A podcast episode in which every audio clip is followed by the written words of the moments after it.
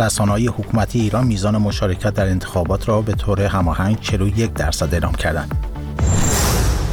صادق لاریجانی از حضور در مجلس خبرگان بازمان بهای دلار آمریکا به مرز 60 هزار تومان رسید. رسانه‌های حکومتی ایران به طور هماهنگ از مشارکت نزدیک به 41 درصد مردم در انتخابات 11 اسفند خبر دادند. تاکنون خبرگزاری های حکومتی از جمله فارس، مهر و ایرنا آمار مشارکت سراسری در انتخابات را 25 میلیون نفر از واجدان شرایط اعلام کردند. روزنامه همیهن در گزارشی که روز شنبه منتشر کرده نوشته که مشارکت 40 درصدی در سراسر کشور و حدود 22 درصدی در تهران حکایت از کاهش 7 درصدی میزان مشارکت در انتخابات مجلس دوازدهم در مقایسه با دوره گذشته دارد. اما بر اساس گزارش خبرگزاری رسمی جمهوری اسلامی صادق آماری لارجانی رئیس مجمع تشخیص مسلحت نظام برای حضور مجدد در مجلس خبرگان رهبری ناکام مانده. صادق لارجانی از استان مازندران نامزد انتخابات مجلس خبرگان شده بود ولی بر اساس نتایج اعلام شده از میان نامزدهای این استان نفر پنجم شده و از راهیابی به مجلس خبرگان باز مانده است. ساعتی پس از پایان رأیگیری در ایران بهای دلار آمریکا در بازار آزاد به مرز 60 هزار تومان رسید.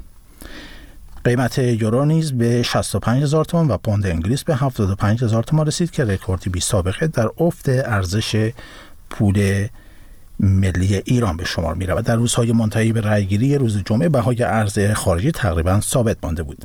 در نخستین ساعات روز شنبه بهای سکه امامی هم به مرز 35 میلیون تومان نزدیک شد.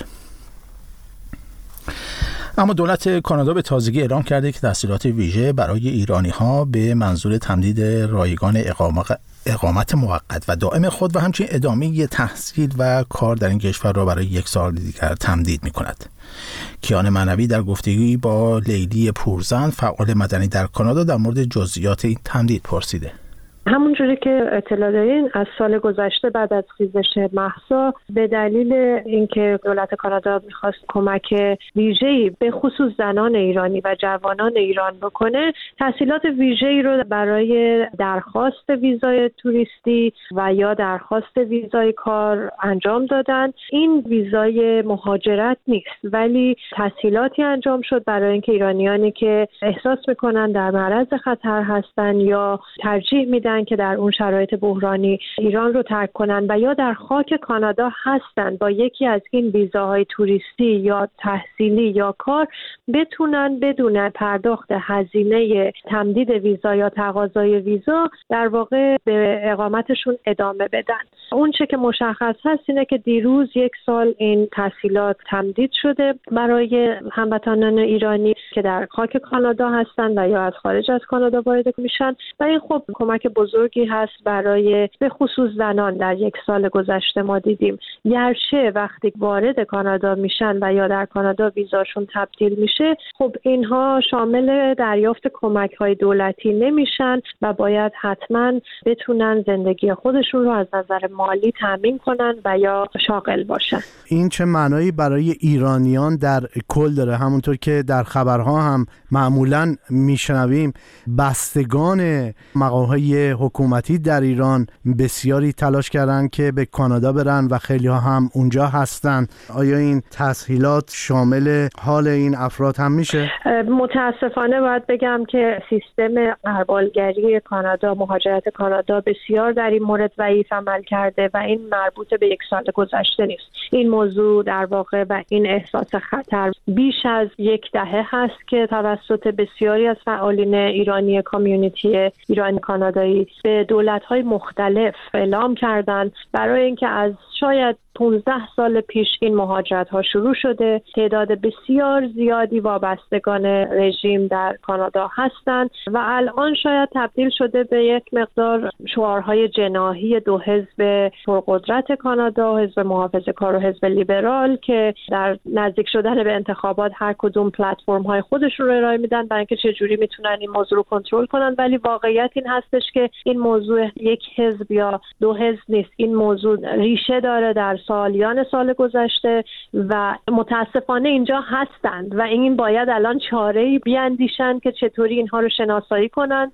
و اینها رو از خاک کشور بیرون کنند. و اگر بخوام سوال شما رو دقیق جواب بدم متاسفانه این نگرانی روزانه ایرانیان کانادا هستش و اقدام جدی خاصی در این مورد انجام نشده. درسته که دولت کانادا یک لیست ده هزار نفره رو اعلام کرد که از ورود به خاک کانادا ممنوع هستند از سال گذشته و یا اخراج خواهند شد. ولی این درد عمده ما رو درمان نخواهد کرد. به خاطر اینکه اینها سالیان سال هست که پول فرستادن پولشویی کردن و بستگانشون و وابستگانشون در این کشور هست. دولت کانادا اعلام کرده که برخی اشخاص برای اقامت در این کشور در اولویت قرار می‌گیرن. این چه گروه های هستند؟ من فکر کنم اولویت همونجوری که پارسال هم بود زنان ایرانی هستند که حالا یا در تظاهرات شرکت داشتن در خیزش محسا جوانان هستند جامعه LGBTQ و اقلیت های مذهبی در واقع. که خب اونهایی که در خطر بیشتری هستند اگر که بخوان به ایران برگردند یا در ایران اقامت داشته باشند و طبیعتا اگر که خب این قربالگری درست انجام بشه باید امید داشته باشیم که این اولویت بندی شاید بتونه کمکی بکنه برای اینکه جلوگیری کنه از اینکه وابستگان رژیم بتونن از این تحصیلات استفاده کنن. هنگام درخواست اقامت در کانادا آیا بررسی هم میشه که این افراد از کجا میان و چه پیشینه ای دارن؟ خب بله حتما یک بکران چک انجام میشه در هنگام مهاجرت مثل همه کشورهای دیگه. ولی مسئله این هستش که در خیلی موارد ما دیدیم قربانیان نقض حقوق بشر در ایران مثل زندانیان سیاسی مثلا.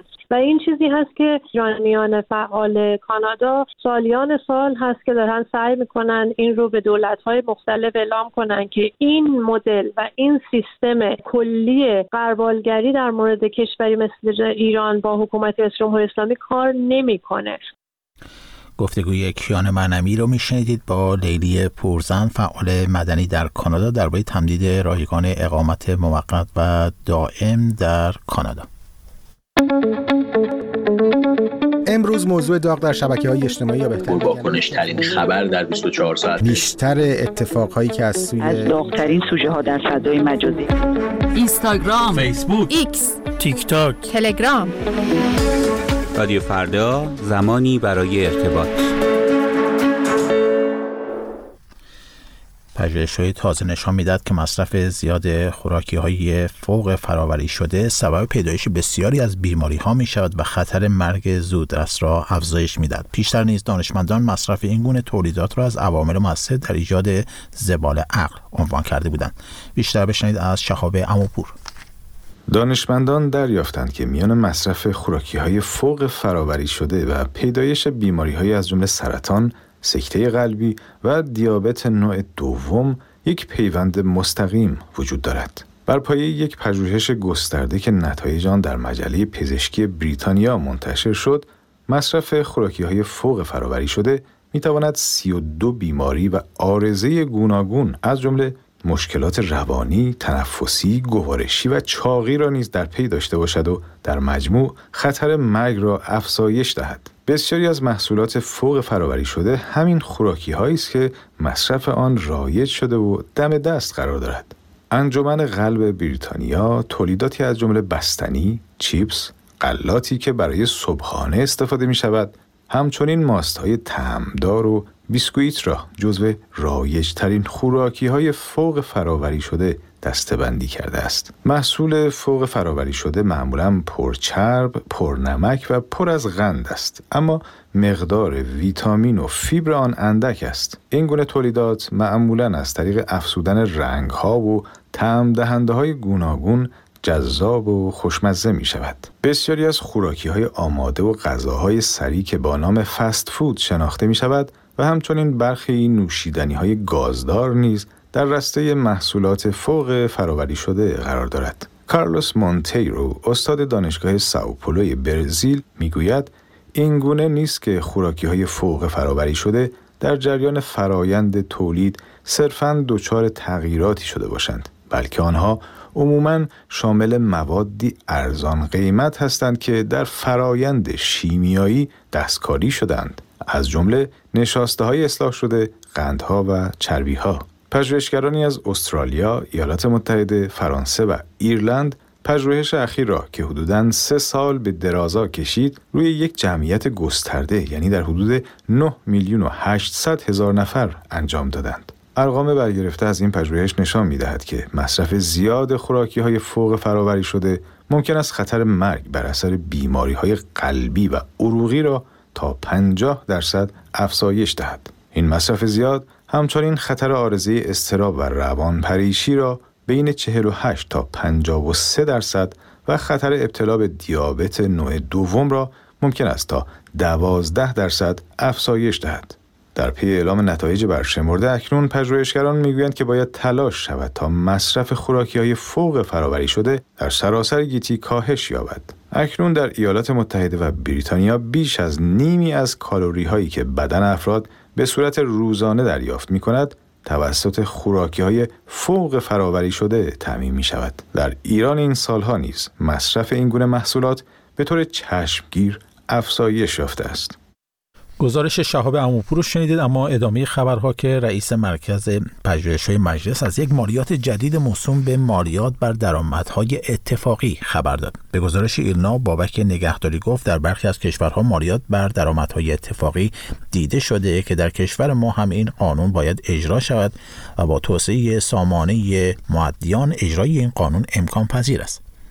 این نماینده مجلس در سیزدهمین همایش سیاست های مالی و مالیاتی با اشاره به موضوعات مالیاتی و جلوگیری از فرارهای مالیاتی برنامه هفتم گفت موضوع مهمی که در برنامه هفتم دیده شده این است که منبع اصلی درآمد اصلی بودجه به جای نفت به درآمدهای مالیات تمرکز شود.